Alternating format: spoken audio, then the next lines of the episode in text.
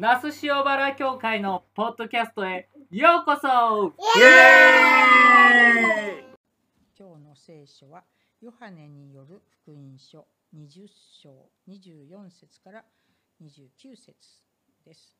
新共同訳の新約聖書210ページになります。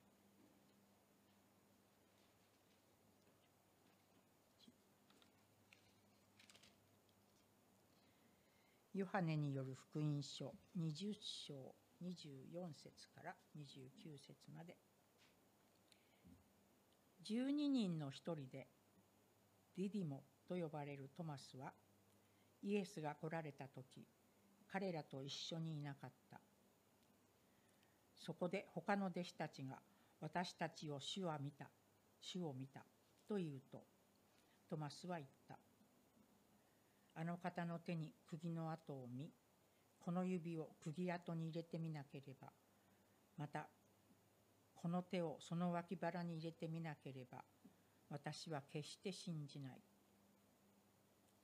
さて8日の後弟子たちはまた家の中におりトマスも一緒にいた。戸には皆鍵がかけてあったのにイエスが来て真ん中に立ちあなた方に平和があるようにと言われた。それからトマスに言われた。あなたの指をここに当てて私の手を見なさい。また私の手を伸ばし私の脇腹に入れなさい。信じないものではなく信じるものになりなさい。トマスは答えて私の主私の神よと言った。イエスはトマスに言われた私を見たから信じたのか見ないのに信じる人は幸いであるでは今日は私の主私の神という題で今野義郎先生にお願いいたします元さん、明石ありがとうございました。ね、自然な形で、家族のためには動けないけど、人のためには動ける、ね、素晴らしいなと思いました。ありがとうございます。えーさて、あの今日週報の裏にもちょっと書いたんですけども、あのトマスっていうのは、まあ、十二弟子で、まあ、教会福音書のマタイ、マルコ、ルカによる福音書の中にはこうリストに名前だけしか書いてないんですね。えところが、ヨハネによる福音書はですね、このトマスに大事な役割を与えてまして、非常にトマスによってイエス様の重要な言葉を導き出すという役割が与えられている。私は命である、私は道であり命であるとか。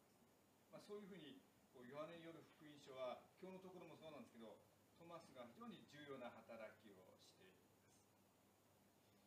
えーさて今日この24章に入る前にですね実は19章からの復活のイエス様が弟子たちと初めて会こうな関係にあるんですね。主の初めの日に弟子たちはユダヤ人を恐れて家の戸の鍵をかけてひそひそ密かに集まっていました。鍵をかけていた。それは家だけではなくて不安と失望の中で彼らは心に鍵をかけていたっていう意味でもあります。そこにイエス様がスーッと入ってきて真ん中に立ってシャロームなた方に平和があるようにと言われたんですね。そして自分の手と脇腹をお見せになった。弟子たちは喜んだ。ああの十字架にかかった本物のイエス様だ。そして重ねてイエス様はシャロームと言って今度はあなた方を使わす。息を吹きかけてそして聖霊を受けなさいと言ったんですねこの復活のイエス様と会ってすぐに派遣聖霊授業が行われているわけなんですけども弟子の中にはその復活のイエス様を傷を見たからといってすぐに信じられなかった人もいたと思うんですね。でもイエス様はそこですぐに派遣して聖霊を与えてるんですね。これすごく大事だと思うんです。なぜならば信じられない者もいてもいいんだだけれどもそれぞれが与えられた課題の現場に出かけていく。そこで行き詰まる。悩む。その時に祈り。イエス様助けてください。そうした中で復活のイエスと会えるんだ。だからイエス様は弟子たちをすぐに使わして精霊を与えたんだと思うんですね福音をこう私たちが生活の中で仕事の中でいろんなところで伝えていく。それは本当に一筋縄では解決できない課題がたくさんいっぱいあります。行き詰まります。でもその行き詰まったところで復活の主と私たちは出会うんだ。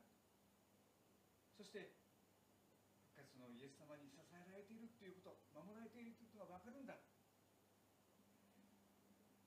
まず私たちはころに出かけていってその課題をイエス様から与えられた見てからそれをお受けして担っていく。そういうことがまず大事なんだということをまず覚えたいと思いますね。この24節に入っていきます。その復活のイエス様がまた現れました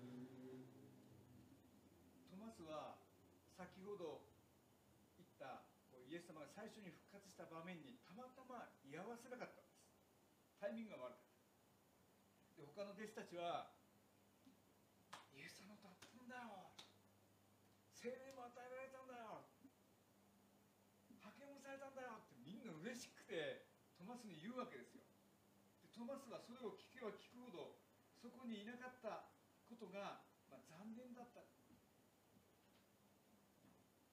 私も本当にそこにいたかっただけどイエス様のこの復活信じたい。僕もみんなと一緒に喜びたい。でもそれ正直できないんだ。僕の心そこまで動かないんだよ。信じたいけど信じられないよっていうのが実はトマスの気持ちだったと思うんです。よくこう疑い深いトマスっていうふうにこう言われますよね。でも正直にこう迷う気持ちをトマスは伝えてるんだと思うんです。日本の今若者たちや大学生たちがですね今こうみんなの前でこう、まあ、反対意見とか自分の意見をはっきりと主張するということが大変苦手になったという聞きます。みんなに合わせる傾向が強くなって同調圧力もあるんでしょう。でもねこのトマスのようにやはり自分というものを持ってそして自分の問いに問い続けること自分にまた迷い続けている。そういう気持ちや僕大事だなと思いますね今人の言われることに本当に従順になっていくそれも大事かもしれないけれどもやはりもっと自分の考えっていう主体性っていう意見しっかり持って少しは差し障りのあるものになっていくっていうこともやはり僕は大事なことだ。まず最初にこうトマスを見て思いました。そして25節。トマスはこう言いました。あの方の手に釘の跡を見その指を釘跡に入れてみなければまたこの手をその脇腹に入れてみなければ私は決して信じない。手の釘跡。それはこうイエス様が十字架につけられた時にここにこう打たれた釘ですね。その跡です。脇腹。これはイエス様が十字架にかかってもう死んだだろうと思われた時にローマ兵が槍をズブッてお腹に刺して死んだかどうか確かめたやりです。その時血と水が噴き出した聖書があります。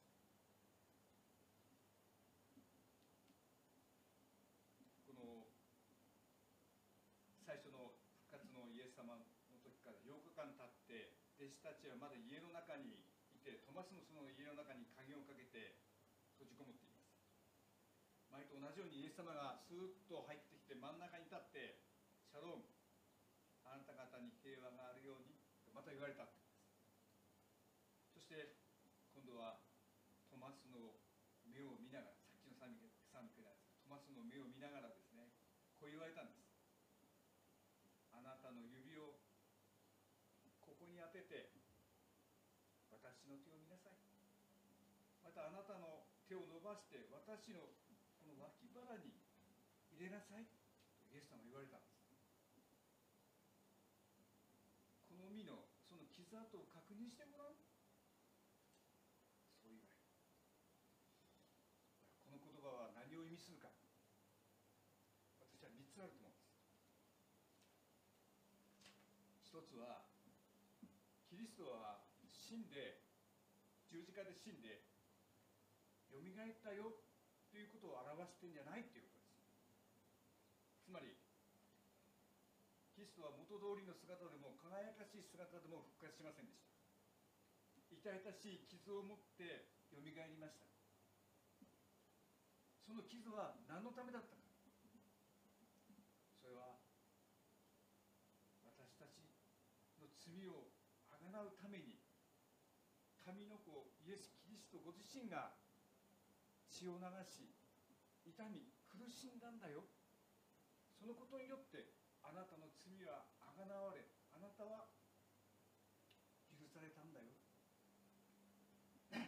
あなたの罪を許されるためにはそうした痛みを私が受けたんだ。そのことを伝えたかったんだと思います。この十字架刑っていうのはねローマの中でも一番極刑なんですよ。なぜ極刑か厳しいのかというとここに釘を打たれますよね。当然出血します。足にも釘打たれます。で弱ってくるとだんだん足足が下がってくるわけですよ。そうするとこの手に打たれた杭にこうぶら下がるような形なんですね。そうするとここが痛いわけですよ。そうすると気絶できないんです。血がどんどん抜けていっても気絶できずに3時間苦しみながら死んでいく。だから十字架は極刑なんです。気絶できない神の子があなた方の罪を許すために苦しまれたんだ。神の子がそして苦しんで死んでいくことにあなた方の罪は重かったんだ。そのこの傷跡こそあなた方の罪を許した証拠なんだ。だからイエス様お見せになった。これが一つ。二つ目は傷を持ったまま傷を隠すことなくあなた方も弟子たちも生きろ言ってるんだと思うんです。あなたの罪は許された。しかしあなたの傷を忘れてはいけない。罪がなかったもののように傷がもうないかのように生きるんではなくて傷を持ったまま人を悪口言ったり人の本当に申し訳ないことをしてしまったり傷つけたりもう取り返しのない罪をたくさん行ってきた。その傷を持ったままでいいから私も持ったままで生きてこうして生き返った。堂々と生きろと言ってるんだ。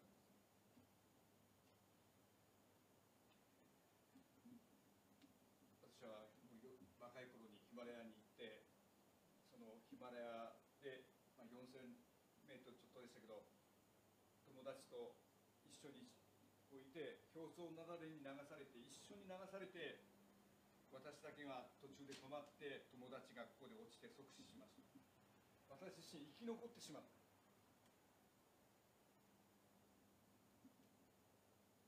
それは生きづらさを抱えて自分自身を受け入れられ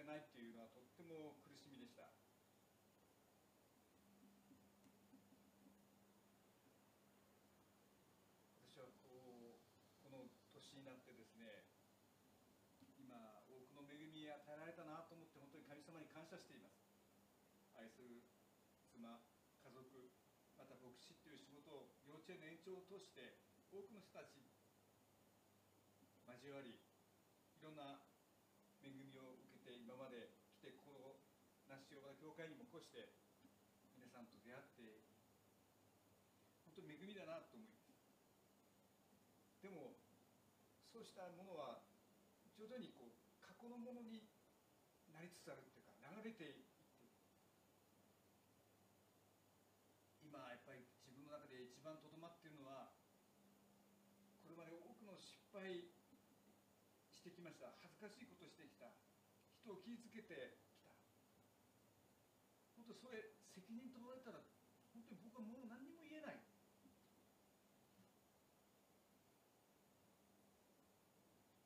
そういうものがキリストによって罪を許されてそれは傷は持ってますよ。いまだに。でもその傷を通してお前は謙虚になるよ。って言われてるし悔い改める言われてるし神の恵み忘れるな。って言われてそうした傷を持ったままあなたも生きようそういうふうにイエス様は弟子たちにおっしゃってるんではないか3つ目はこうヨハネによる福音書にではイエス様は十字架にかかって最後の言葉は成し遂げられたと言ったんですねそして頭を垂れて息を引き取ったんです十字架で死ぬそこで私は全てを成し遂げたんだ。それが、まあ、傷跡が証拠なんだ。私たちは十字架の日の復活を求めているんですよどっかで。苦しまないで神様の驚くべき恵みだけいただきたいと思ってる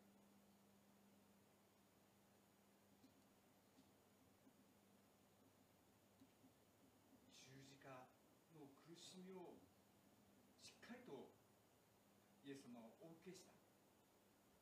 そして神様に委ねそして父なる神様の復活という驚くべき恵みが結果として与えられたんです。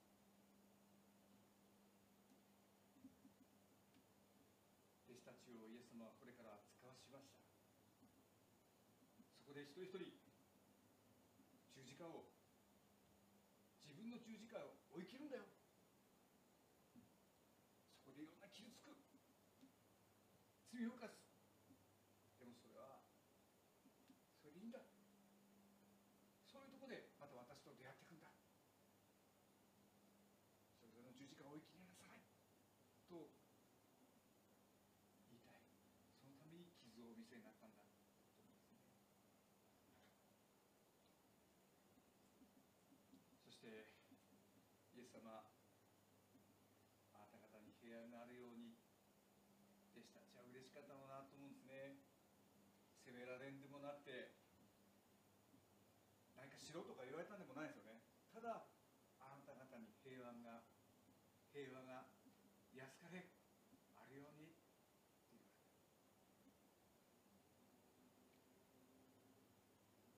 罪をあがなってくださったイエス様があなたと共にいるよだからあなたに平和があるんだよそういう意味ですイマニュエルイエス様が生まれた時にイマニュエル神が共にいますって言われましたでもねその意味は安易に考えちゃいけないと思うんです。例えば友達と今日ちょっと一緒に、えーの出かけるからと言った時にその友達は同じ人間ですよね。このインマニュエルは人間じゃない。神様が私と共にいてくださる。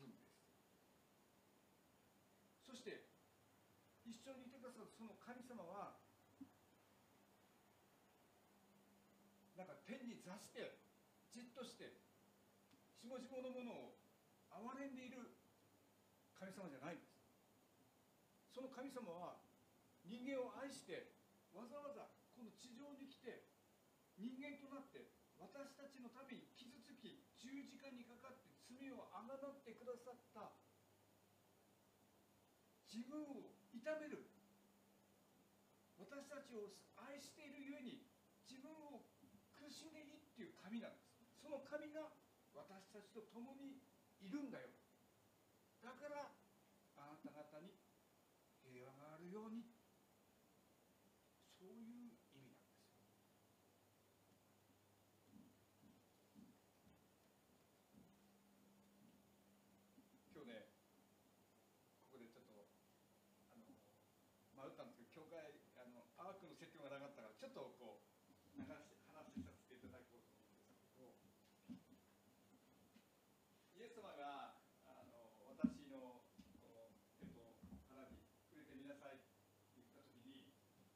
条件今の制度の条況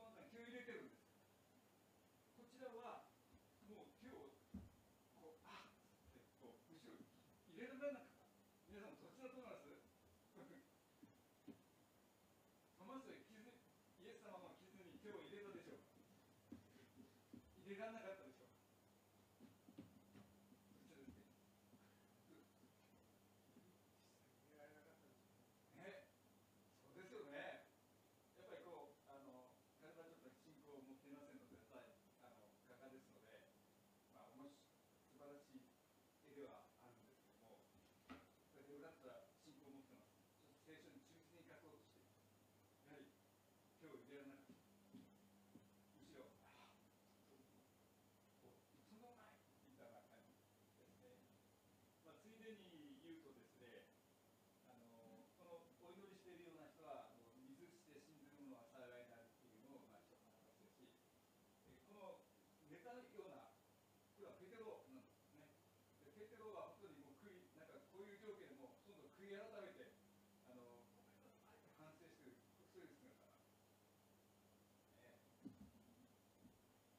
こうイエス様が傷入れてみようって言われた時ペテロはやっぱりトマスは入れることはできなかった。そして何て言ったか。すぐに私の主私の神よ。新約聖書の中で最も素晴らしい信仰告白です。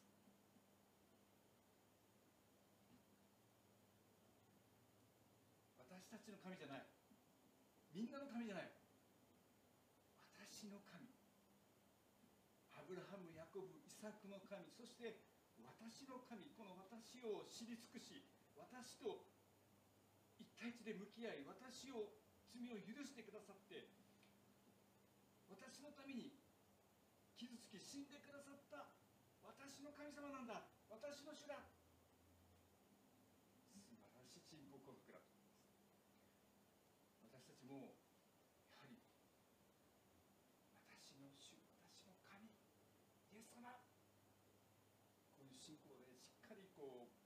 たいな。と思いますね。そしてイエス様が最初のこと最後の言葉として残されたのが見ない見ないのに信じる人は幸いである。ヘブライ人の手紙の住所にも信仰とは望んでいるえない事実を確認することです。見えない事実を確認することが信仰なんです。見えないもの神様の愛。信仰。本当にそういうものこそ私たちは大事なものとして神様を信じて歩んでいきたいと思いますお願いしましょう神様私たちの目の前にはたくさんの課題があり見通しのつかない課題多くあり病があり老いがあり死がありその先には墓もあります。そんな私たちを憐れみ愛しあなたは十字架で本当に苦しんでくださって罪を許してくださいました。そして誰よりも近くあなたは私たちの主として共にいてくださいます。あなたのその愛を信じあなたに命を与えられ守り導かれているものとして見ないで信題をリアリティを持って感じていくものであります。導いてください。イエス様の皆によってお祈り